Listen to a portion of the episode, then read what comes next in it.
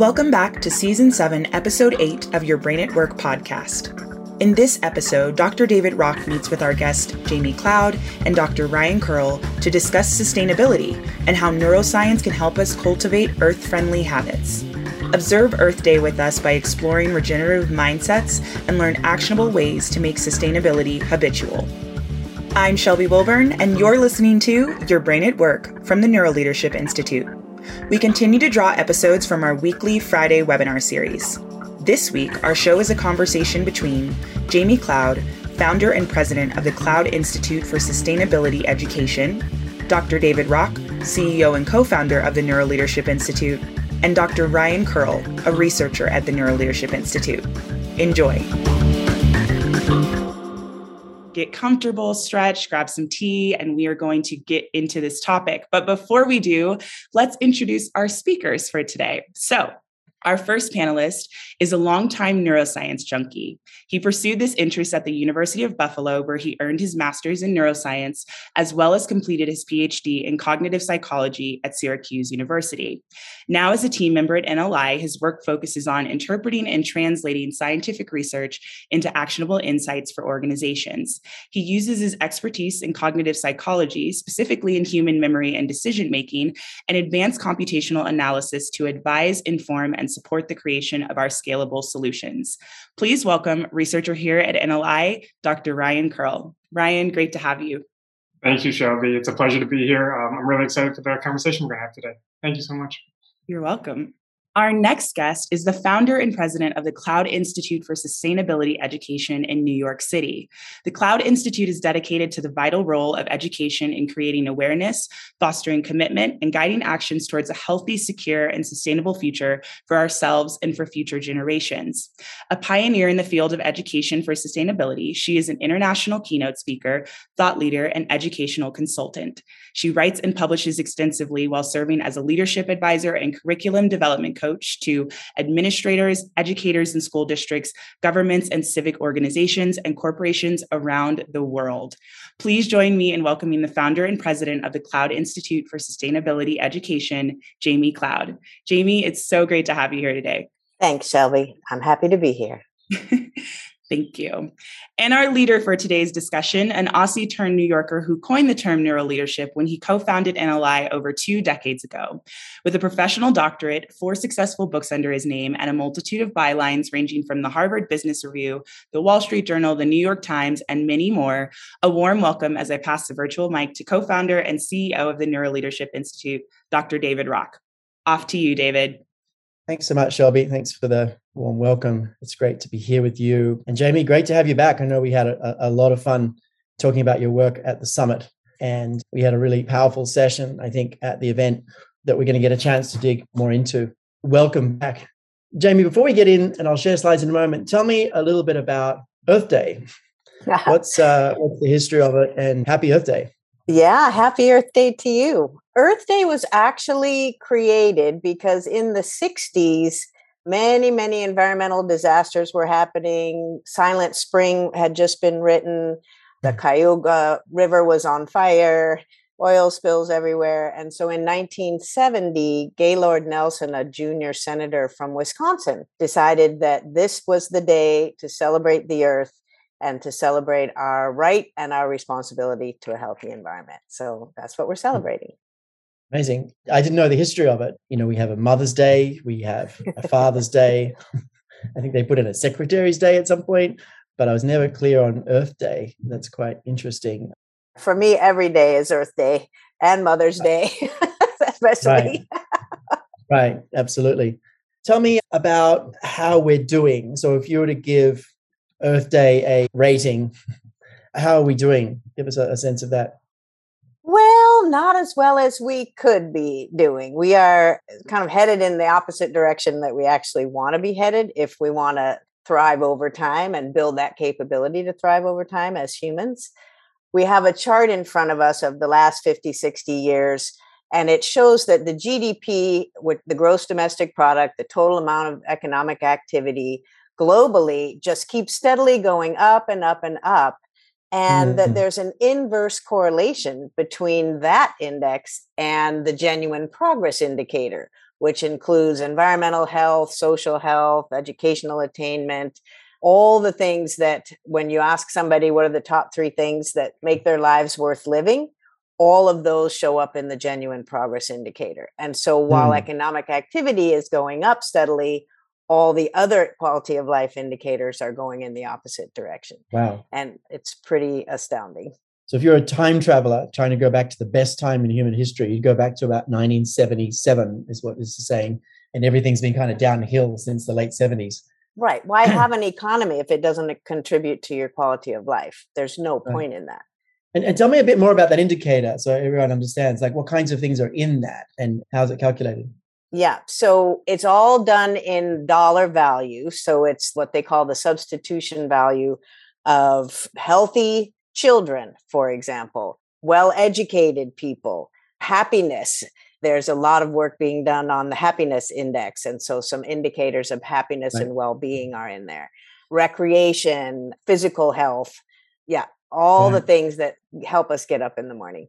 Right. It's trending down very right. clearly since right. that time, whereas the GDP is clearly trending up pretty steadily. Exactly. Um, and if you look at, I have some other charts with all of a lot of the different quality of life indicators, the gap between rich and poor, and human health, human development. And they all, as that GDP keeps steadily going up, they're all going wacky up and down and all around. And right. again, they can go up together. They should go up together, but that's not what they're doing at the moment. And of course, environmental okay. health is a part of that as well. As well, yeah. So happy Earth Day, and Earth says we need to do better. That's yeah. the cliff note. Um, and we um, can do better. We can do better. We're trending down at the moment. We should do better, and we can do better. You know, we'll talk in a minute about kind of the right and wrong way to mobilize people to do better, because I, I think clearly what we've been doing hasn't worked. We'll, we'll, come to that in a minute. But I want to, speaking of history, I want to go back to a little history of our own at the Institute. And you were at the summit this year, it was actually a 15 year anniversary of the first summit in Asolo in northern Italy. And here you are in 2007. This was the very first summit that we ran in partnership with a university called CIMBA. Dr. Al Ringleb there and I collaborated for many years. We had some fascinating individuals coming along as well as yourself.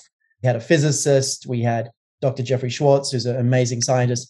You're talking with Robert Coghill, who, who did some research that I still quote all the time showing that essentially there is no such thing as a pain response. It all depends on your expectations. And the right dose of expectations is equal to a clinically active dose of morphine. It's a factual statement that playing with expectations literally alters the pain response. And it was such an interesting body of research. I remember unpacking that. You know, happy 15th year. We're glad to have you back.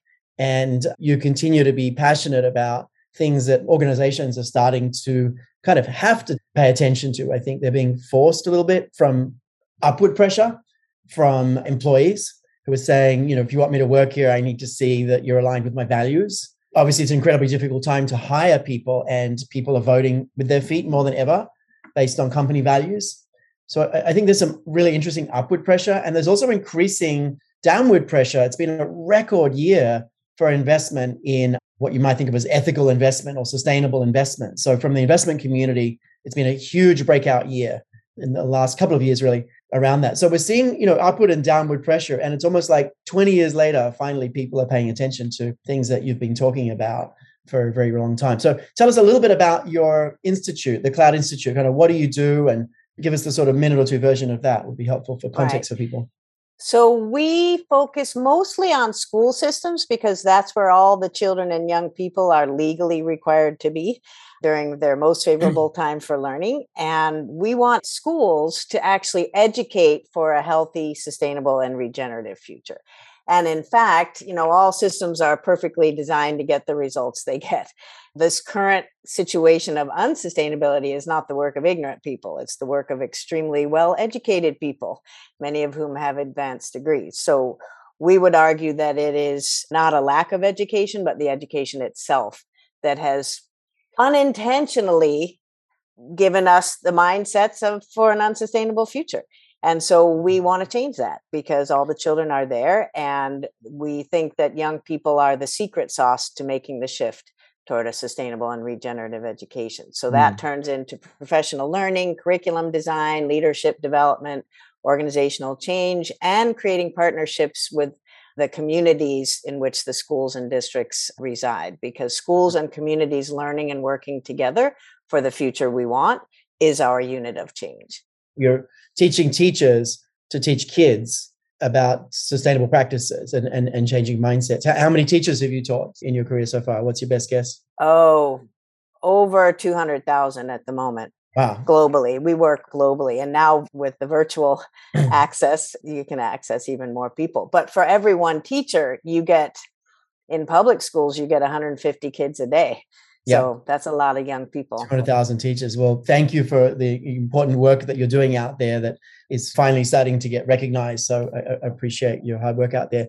Let's shift gears a little bit. I want to talk about a framework that we started discussing in the last few years. And at NLI, we have this habit of kind of noticing something interesting and kind of doing a little bit of work on it and then maybe presenting at a summit and then coming back and more research. And, you know, we take time with things. We just released work on empathy that was over three years research and this is something we've been talking about a couple of, for, for more than two years internally. And it actually came from a, from one conversation at the time with Dean Carter, who's the head of people at Patagonia.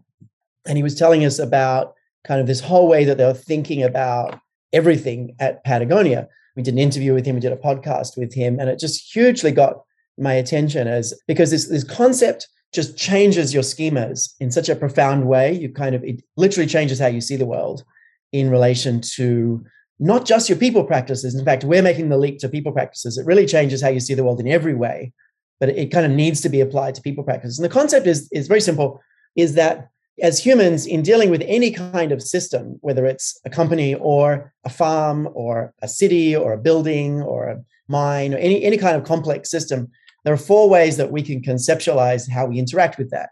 One of those is to essentially exploit the system and exploitive means you basically don't care about the impact you have. You're just trying to get everything possible out of it, right? And there are still some countries that have exploitative practices to do with, you know, mining or agriculture and people get killed and it's it's awful, right? So exploitative is you don't care at all. A lot of industry has and sort of systems overall land at the next one up, which is depletive, which is sort of the, the really bad things have been regulated out. You know, you can't harm people anymore. But essentially, whatever system you're interacting with is worse off every year. You know, whether it's a mine and every year it's sort of more degraded, or a farm, every year the soil is worse. You're not exploiting it, but you're depleting it.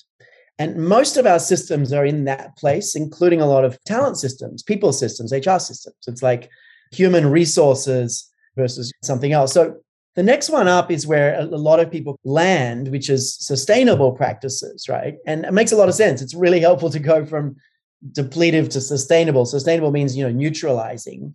You're neutralizing the impacts. But there's something further than that. And this is kind of what Dean got us really excited by. And of course, you've been talking about this for decades, and others have been talking about it for decades. But at NLI, we got excited about it. And it's this concept of regenerative practices. And if you sort of take it to, say, a, a farm, right? Exploitative is just to get everything you can out. Depletive is gets worse every year. Sustainable is you kind of neutralize the effect of farming. But regenerative is every year the farm actually produces a little bit more because it's a little bit healthier. The soil is healthier, the overall biome is healthier, your employees are healthier, your finance, it doesn't have to be a huge amount because that wouldn't be sustainable, but you're literally leaving the system better than you found it every year, right? And obviously, you know, hockey stick growth doesn't allow that. It might be more steady growth, but it's a long term regenerative approach. And what's interesting is a lot of natural systems work that way. A lot of natural systems actually mimic that. You know, the, the system constantly gets more biodiverse until something comes along. So exploitative, depletive, sustainable, regenerative. Just, you know, on the concept, Jamie, I'd love to hear from you, Ryan, as well. Just kind of fill in the gaps a bit. Tell us a little bit more about the concept. I'll put some visuals up as well. But yeah, Jamie, what do you want to add there? Well, I was just going to say, I think the thing that people don't realize is that reciprocity is not optional. Whatever you do and whatever you don't do will make a difference, and it will have one of those four outcomes. And so, if you're on the left side there in the exploitative and the depletive mode, there will be unintended consequences that will come back to bite you. And if right. you're moving toward a sustainable and a regenerative future, there will also be feedback and intended and unintended consequences that will come back to support you. And so, for our own good, moving to sustainability and regeneration makes the only sense because of that feedback. And the thing that I've learned from the brain science is sometimes you cannot read the feedback. You can't your if your mental model or the mental map that you're operating with prevents you from seeing the results of your actions. And so you can't take responsibility for those results. And i right. think that's and i'm going to let ryan take it from there but that is one of the key things that the brain science has done to help us yeah. in educating for this kind of thing. Thanks jamie ryan what about you? Yeah, I think one key point, and to tie this framework into the conversation we had about GDP versus GPI, is that we need to be using the right metrics so that we can identify where we are. If you have the wrong impression of GDP, for example, you might be convinced that you're regenerative or, or sustainable when maybe that's not the case. So I think it's, it's also important to consider, you know, how we're how we're measuring these things as well. Right, because yeah. the GDP measures the good, the bad, and the ugly. It's just total right. amount of activity. It has nothing to do with quality of life. I read just recently about GDP. If you produce and pollute the environment, GDP increases from the production, but it also increases from the cleaning up of that. Right. so the more mess you make, you know, if you're cleaning it up, your GDP raises. So it is a really biased measure in that way. I'll tell you a little story. This kind of anchors on for me. Last August, I finally took a vacation, uh, tried to travel somewhere. Of course, immediately caught COVID and was kind of stuck somewhere. It wasn't anywhere awful. It was somewhere nice, except that I couldn't do anything. I had quite a bad hit of it, even though I was vaccinated. But I I was like, I can't watch TV. I can't really rest. I still couldn't do anything. Couldn't go outside. Like, and the one thing I discovered I could do was actually read. And I, anytime I go anywhere, I always take books in this like distant hope that I'll actually read. But on this trip, I discovered I could actually read. It was the only thing I could do for maybe a couple of hours a day tops.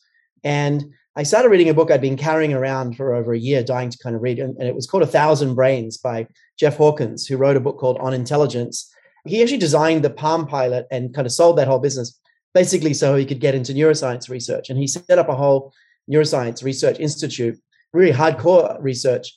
And, and his mission has been to understand the cortex, which is the more kind of human or conscious processing part of the brain, the whole cortex, all of the outer region is the cortex.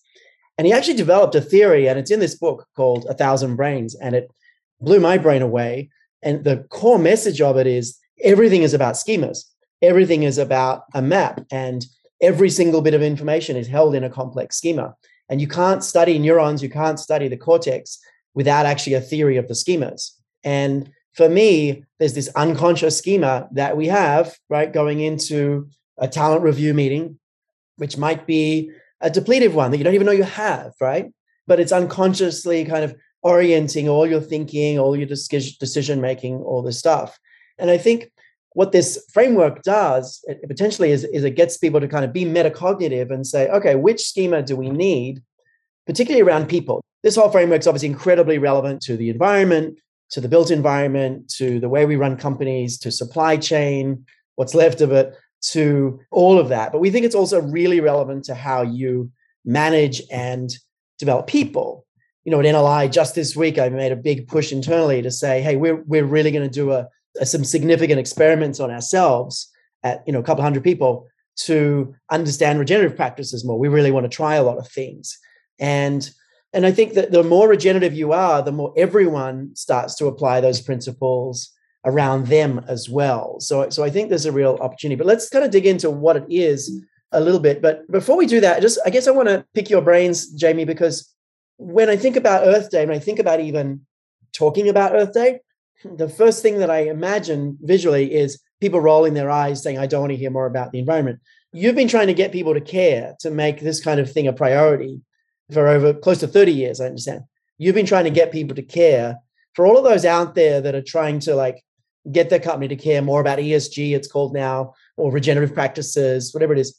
For all those people trying to get their CEO to care, tell us the things they shouldn't do and some of the things that they should do to make this yeah. a priority. And then we'll talk a little bit about the habits that we we researched and came up with over the last year or so as well. So what should people do and not do So this? in my experience, people associate the word sustainability or earth or the environment with bad news.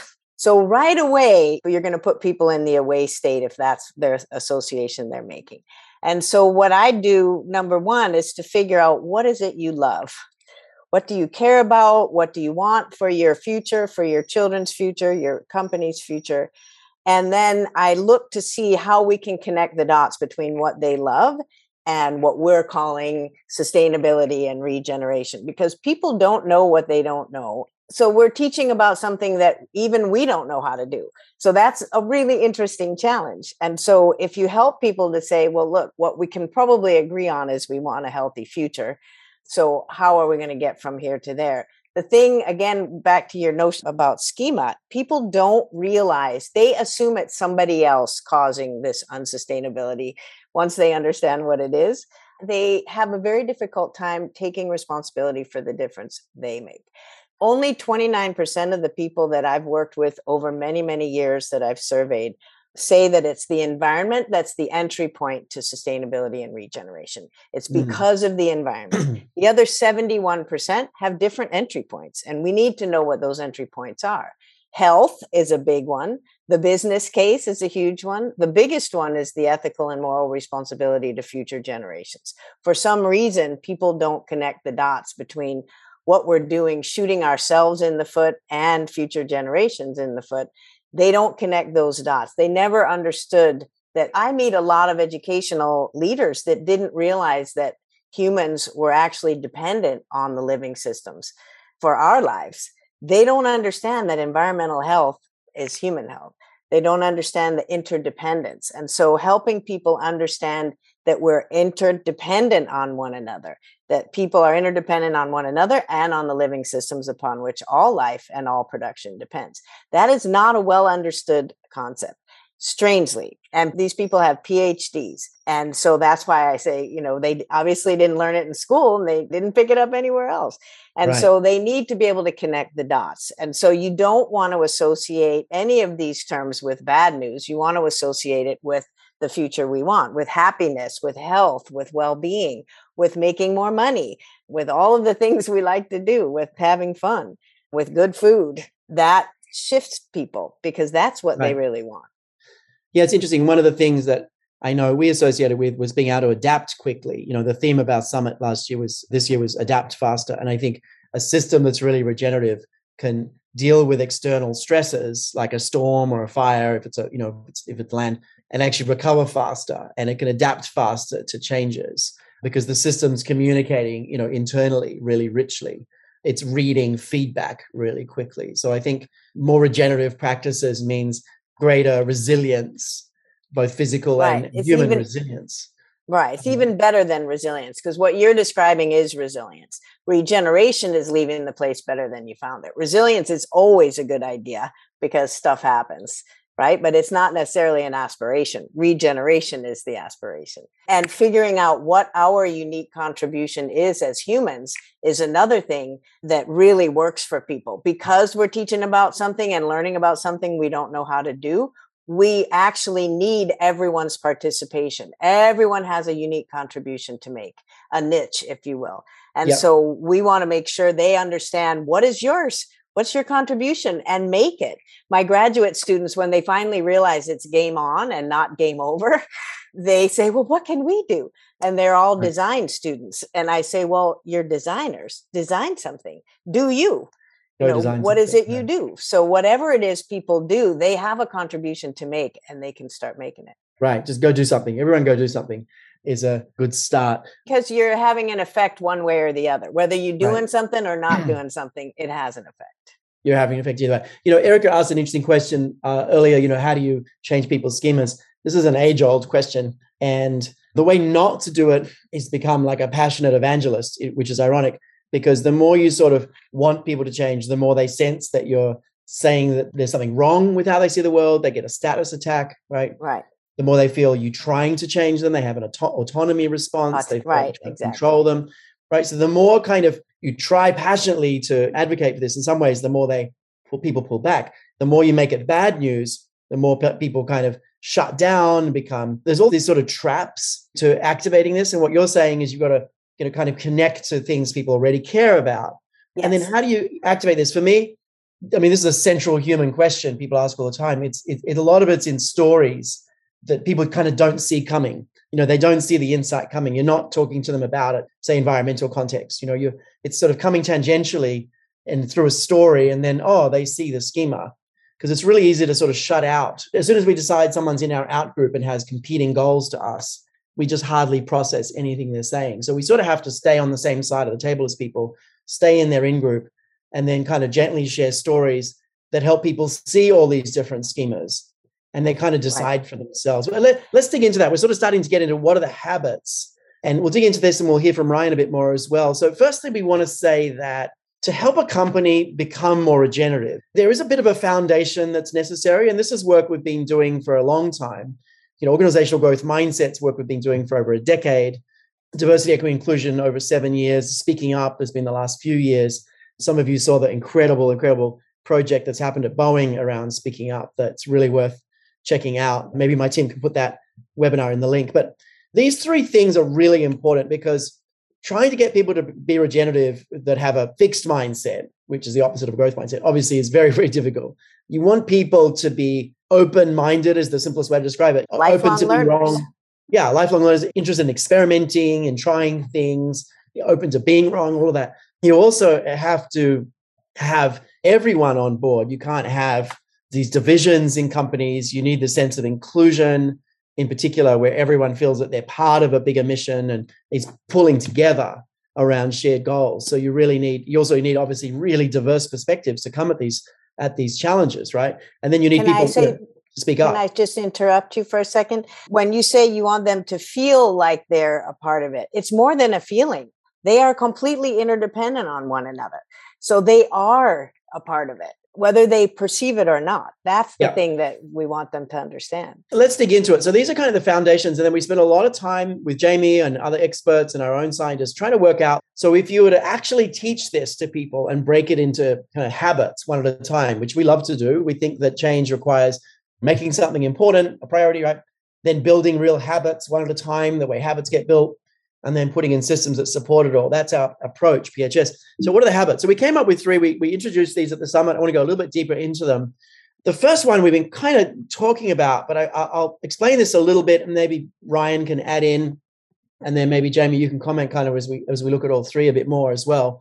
The first one is expand your perspective, and you can kind of hear this in the conversations we've been having, but it's actually quite specific. It's expand your perspective over time. So one of the things that Dean from Patagonia said is that, you know, in order to be regenerative, they're thinking across decades to see the impact of things. Like they invested in a school next door to their head office, even though it was really expensive and a huge investment, because they realized that over time they were losing so many parents that would just be out all the time, you know, dealing with their kids and how much more supportive and empowering would it be if there was a school kind of right there for the parents? But it took them thinking over decades to see the value of that. And now they have two or three generations of people who've literally gone to the school and now come to work there.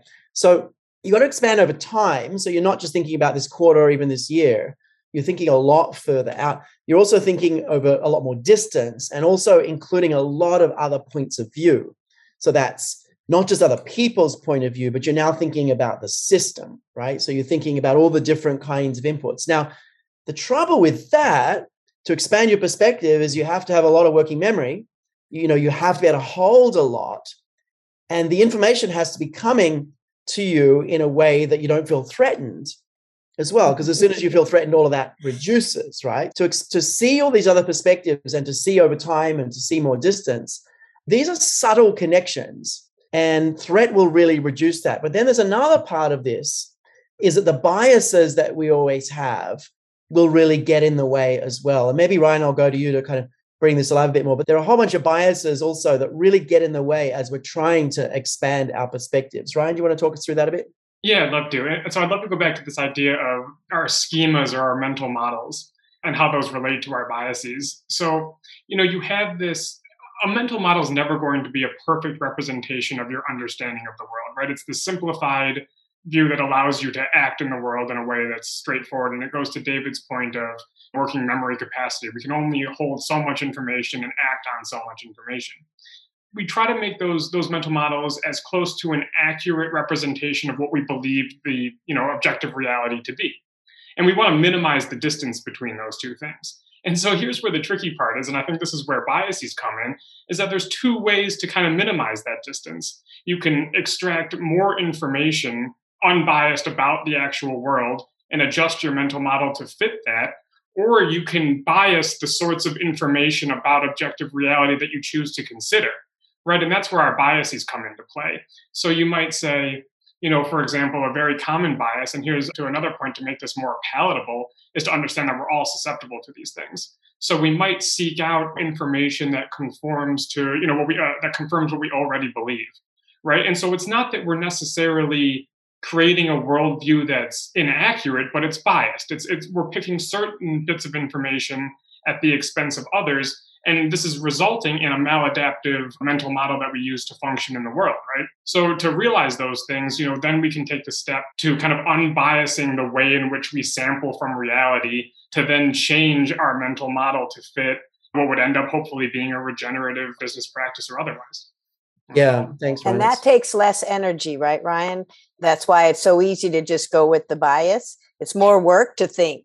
Yeah, Is that correct? Right. These biases play off of each other, right? Well, you know, we'll start picking bias samples of information. Oh, I'm, I'm finding information from people who are more similar to me or that I continue to go back to over and over again. So the information never changes, it never updates, right?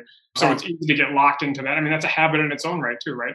We can get locked right. into the habit of extracting information from the same bias sources as well.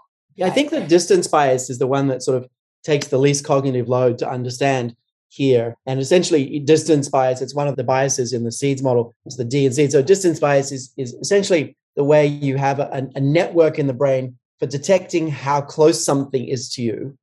And based on that, it determines its importance, right? So distance bias is like something that's close to you physically is much, much more important than something that's like a mile away right? Never mind 10 miles away or across the country. Like, so something across the country, let's say a pandemic in China in February 2020, yeah, it's nothing that's in China, right? That's a right. distance bias, right?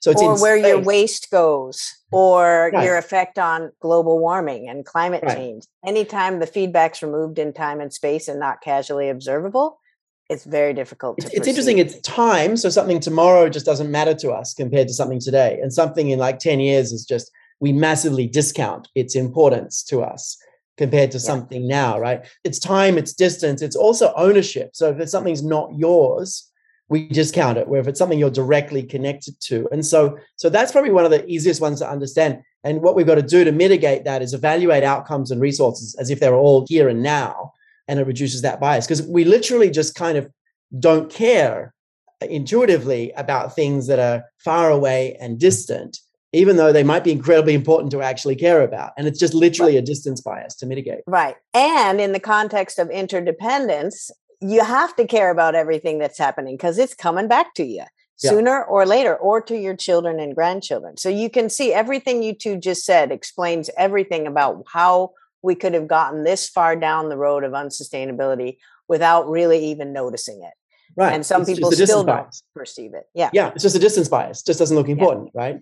That's an easy one to understand. Expedience bias is just kind of laziness. It's just doing the surface thinking and just not thinking deeply. So you're not actually thinking about the whole system, right? Because it takes a lot of work to think about the whole system. You're just seeing like the first click down of your effect.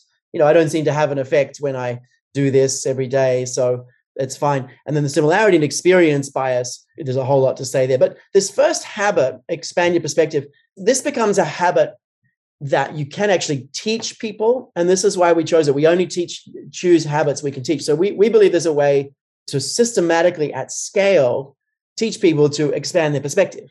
And the way to do that is not make them anxious about the environment but to actually teach them about distance bias for example and get people practicing mitigating distance bias right? Get them practicing that with some safe situations so that this becomes a habit, right? Now you're expanding your perspective or noticing when you have a threat reaction to an issue and how you need to shift that mm-hmm. to a reward response so that you've got more resources. So we think there are specific ways to teach this and that's our goal is is to actually you know develop an approach so that we can help millions of people develop better schemas around this. And, and for context, you know, last year we directly worked with about 5 million people managers globally. So, and that's starting to scale and really accelerate. So, you know, we hope to be able to teach millions and millions of people managers how to expand their perspective in the next few years. And with a lot of a lot of hard work ahead of us. But so we're, we're working on these habits. So I appreciate any feedback or input from people on have we got these habits right and, and all this. But number one is expand your perspective. Number two gets a little harder, and this is challenge your thinking. And a lot of this, this goes back to Erica's questions before about sort of how do you change people's schemas, is I don't know if you remember the, the movie Inception, really amazing movie. If you ever like really can't sleep, it's a great movie to put you to sleep because it's so complicated. It's all about dreams and you lose the plot and you drift off to sleep, which is ironic because it's sort of what the movie's about in some ways. But what the movie's really about is the power of someone thinking an idea is their own. And this team of people in this movie construct kind of invent this way to plant an idea in someone's dream such that they think it's their own. And it's such a, a central concept for driving any kind of big change is you need this moment. Now, we've always called it a, a, moment of insight. It comes in many different names, the same concept, but it's essentially it's a shifting of schemas where you see the world differently. So we need to get better at this moment at scale. We need to teach managers to teach their people how to have these complete changes in mindsets. And it's quite a, a tricky thing. Jamie, do you want to comment on that? And then Ryan, any thoughts as well? Yeah, I think that if people just understand that their thinking drives behavior and behavior causes results, and that they should keep their eye on those results, see if they're what they intended. And then, if not, circle back and say, okay, I need to change my thinking. Donella Meadows, who was used to run the Sustainability Institute in Vermont, she wrote a piece called The 12 Places to Intervene in a System and all the different places to make change in a complex system. And she said the most two upstream places were metacognition, thinking about your thinking, and then thinking itself. That those were the two places to intervene if you want systemic change.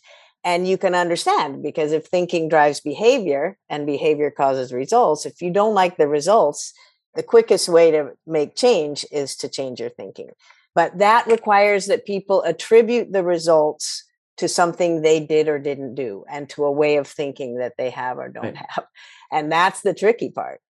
Yeah, yeah. So you've got to start with literally open up your mind and then be open to challenging yourself for kind of how you see the world. Right. And um, take responsibility for the difference you make. Yeah, yeah. And whether you intended it or not. right. Well, that's part of challenging thinking. I think doing that at a time where our locus of focus has shrunk because of COVID and you know now other challenges in the world like our ability to think longer term and over more distance has actually kind of shrunk a bit so right. we need to push back against that i know there were times in the last two years I, I could think a week ahead at the most i'm sure many of you had that and it's been delightful lately to be able to plan a month ahead and then a great reminder that none of those plans have ever worked every time i plan a month ahead for the last six months nothing has actually worked so really, right now we're a few weeks ahead, or in my world, I can plan a few weeks ahead at the most. So I think how do you challenge people's thinking or get folks to be open to challenging their thinking when this world is going on? You know, habit one is sort of a setup to it, and habit two is the real work. Ryan, can we hear right. from you a little more on this habit as well? Yeah, so it reminds me, you know, we're Um, as we talked about in habit one, that we're kind of wired towards these biases to some degree, and it might take some executive control to overcome these things. But we're also wired to continue doing the things we're rewarded for. So once we break through this one barrier, we can rely on our wiring to continue along these more adaptive habits as well, right? You know, to challenge our thinking and to realize the gains we make from these insights as well. I think that that's really a, a, valuable tool too. So you break through that wall, and the same wiring that we broke through at one point, I think helps us get to where we want to be. Uh, so we're not pushing back against our nature. I guess is the point I'm trying to make.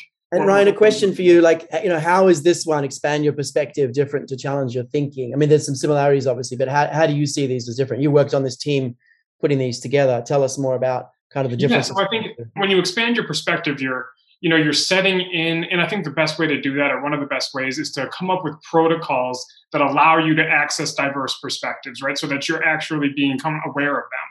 But the next step there so now you have all of these partially connected or, or maybe un- unconnected ideas where you need to see what insights come from that right so that's really challenge your thinking is like how can I connect these ideas? What comes out of this? What's the product here? What ideas aren't leading us on the right path? What's leading us to this maladaptive mental model that I'm overvaluing certain bits of information like temporary bottom line, you know, short term over the long term, right? What do I need to get rid of? To then challenge my thinking and, and to move on to this regenerative. Okay, realm. let's move on. Just speaking of timing, I want to move on to the third one, and then we can we can kind of talk about them all. Jamie, give us a sec. We'll bring this one together, and then we'll have time to chat more and take some questions. So this third habit, if you're starting with kind of opening up and then having insights, and then this third one's really important. And I think Jamie, you've been kind of wanting to bring this one forward in your conversation that you know you then have to commit to action. And bear in mind, these are habits, just to remind you of this a context, you know, these are habits that we think are teachable and scalable around regenerative practices. So the context is, you know, regenerative practices. But once you kind of open your mind and then challenge your thinking, then you actually got to commit to action. And here we come back to our if then plans, which is, I mean, just a simple tactical way of radically increasing the likelihood of action. We know it's 200 to 400% more likely. Expand your perspective, challenge your thinking, commit to action. Jamie, what's, you know, what do you see as you see this fresh a couple of months later? What are your perspectives? Yeah. So just a couple of quick things. One on the challenger thinking. I think one thing in school they help develop the fixed mindset so that's a problem so if we want growth mindset we need to not attach our identity our status and our money to the frame we're operating but rather attach those things to our ability to learn and to shift our frames because if we do it that way then lifelong learning becomes the cool thing to do not to be stuck in your frame and hang on to it. And then in terms of committing to action it's action yes but everything we do and everything we don't do already makes a difference. So we're acting all the time so it's committing to intentional to be intentional about the actions we take and then read the feedback to see how close or far we are from our intention and then take responsibility for that and self correct so it's a whole feedback loop that we're asking people to do is to take responsibility for the difference you make because they're already acting and so mm. the idea is really to be intentional about what they're doing and is it getting us the results that we want for future right. generations or even for our own company. I mean, it reminds me a bit of the big movement of thinking that happened in the DEI space the last couple of years that, you know, if you if you're not actively addressing and systemic issues of inequity and racism, you're perpetuating them. You've got to actually be anti-racist, I think was the concept. So these depletive systems are everywhere. And you're either supporting and enabling those depletive systems or you're being some type of change. And I think the difficult thing is getting people to see that even a small step that they make is valuable because I think people yes. get into the mindset of like it's hopeless. What can I do? Or, right. or, or science might save this and fix it. I don't really need to do anything. Right. Or, and that's where storytelling comes comes in handy. You, I think, have taught me that you can't just unwire, but you can rewire to something better. Mm. So if you have the bummer mental model where things are just the way they are and there's nothing we can do about it, the opposite or the antidote to that is it's possible. Best mm. strategy to get somebody from it's not possible to it is possible storytelling. Right. Very friendly, very non threatening. Because if you tell somebody three stories of where it's already happening, it creates that cognitive dissonance right. and they, they can't be both. Nice. Yeah, I kind of picture, I was having an image in the last minute of like a thousand stories of small changes, like a thousand small changes, right? Of a thousand different people who are doing something in their power that actually has a really positive effect. Yeah, huge but, effect. Small changes know, for the greatest effect. Yeah, a thousand small changes, and and be able to see those stories. You know, be able to see them by category and see those stories, so we can really yes, kind of please. see the stories and get engaged and involved in those. Because the you know the way positive change happens is we tend to see it as opposed to you know be talked into it. Ryan, what do you want to talk? What do you want to say there? I just wanted to talk a little bit more about commit to action. I think we could give, you know, an entire solution based on really how to do that, how to do that properly. There's so much there. Like the if then plan, you know, is such an incredibly useful tool. And I think it comes off at first glance as this sort of, you know, fair enough, easy to use, let's do it. But there's so much complexity there. You know, we talk about what situations in our environment, what ifs result in what thens. But you know, that's not just behavior, that's emotional responses, right? That's mentality. If we talk, if we go back to a growth mindset for a bit, you know, you might want to to learn from others, for example, as a, as a, as a key useful target. But at first, you might need to when you acknowledge that someone else is, is really good at something, you might need to have an if then plan to kind of break down envy and turn it into admiration that you can learn from, right? So you might need to switch your mindset before you even switch your behavior. And you can use if then plans to do that. And that's why I love this graphic, how they're all connected, because you know the if then plans can help you to expand your perspective can help right. you change your thinking exactly. and help act as well i mean i think that's critical yeah yeah fantastic so the hypothesis we have is that there is a way to shift people to more, more regenerative practices. And part of it, obviously, is the amazing work Jamie's doing with over 200,000 teachers. And please keep doing that. We hope your organization is regenerative and that you can continue to do that for your organization and continue to do that for 100 years, we hope. But I also think that, you know, doing this in organizations as well with the people who make the decisions is just coming at it from the other side. There is an opportunity with the pressure coming upward, particularly with the kind of the great transitions that are happening, you know, people leaving companies, for all sorts of reasons, and the ESG pressure coming down, I think there's a real opportunity right now to kind of get organizations on board with this. Probably it's probably a more ripe environment than ever before, and we'll see what happens this year if that goes kind of one way or another. But I think we have a good opportunity this year. One thing that we're doing, just to say, before we get into the questions, at NLI we've developed uh, what we call a research briefing on this question on regenerative practices, and we're delivering those to executive teams who want to understand like the right and wrong ways to to go about that. So if you're from an organization interested in a briefing, just put regenerative briefing in the chat. Someone will follow up with you in the next little while. Just put regenerative briefing. We can come in and, and brief your leaders on those practices. Let's go back to you, Ryan and Jamie. Any questions that you want to address? Oh, how to reveal the schemas that we're working from. Curious how to address those inherent biases. That's a great one. So we've spent quite a lot of time actually unpacking mental models and schema that people use to drive their behavior. Sometimes we name them, we give them icons, and then we want to learn to recognize them in ourselves and others. And so you can start to ask yourself, well, what do people say? What are the kinds of things people say when they have that kind of mental model or that kind? And it's a lot of fun. And then you can just start naming them ah, that's the Titanic. It's an assumption of scarcity, or that's the bummer. You know, it's not possible.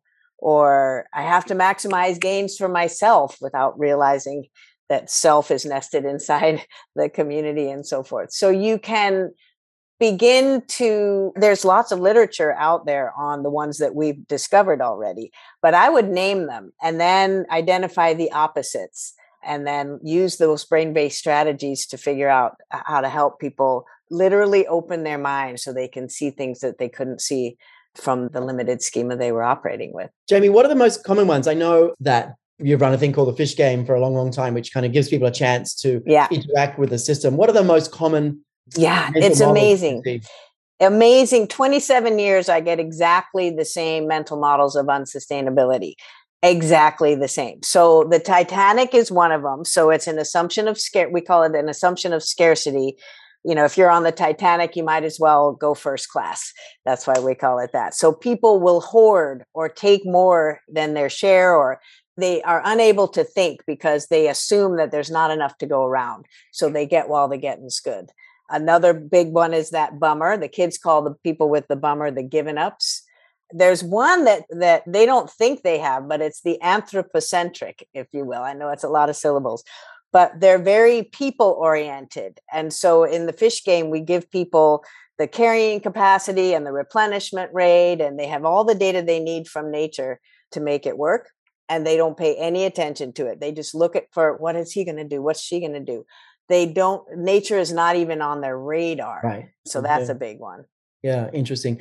I know we're going to wrap up in a minute. Ryan, any closing comments as you see this framework uh, what's coming up for you as you you know as a scientist and researcher how optimistic you are are you that we can teach this to people and that we can make a difference to millions of people i'm incredibly optimistic i mean i think it's exactly the right time you know people are, are ready for i think this sort of framework I, I think they're open to it and i think building on the work Jamie's been doing for, for such a long time as well and having great success too. When you're hit with such uh, a catastrophe as, we, as we've been in recently, like I think people are looking for some right. serious change that will actually make things better and, and right. we'll do our best to make that happen.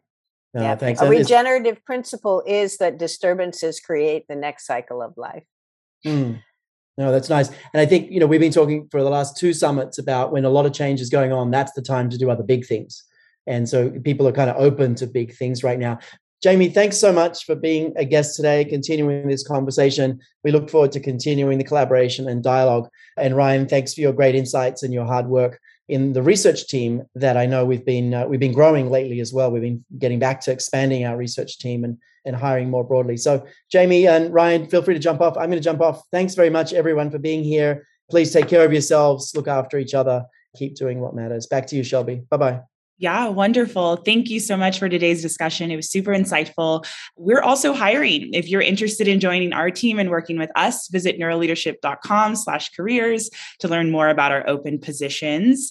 And Summit 2023, as always, we're just going to keep reminding you, make sure that you have that on your radar. We're working, we're really excited for what's coming. And this is officially where we say farewell. So thank you so much for joining us today. We'll be back here same time next week and have a wonderful weekend weekend. Your Brain at Work Live is produced by the Neuroleadership Institute. You can help us make organizations more human by rating, reviewing, and subscribing wherever you listen to your podcast. Our producers are Matt Holodak, Mary Kelly, and me, Shelby Wilburn. Original music is by Grant Zubritsky, and logo design is by Catchware. Thanks for joining us, and we'll see you next week.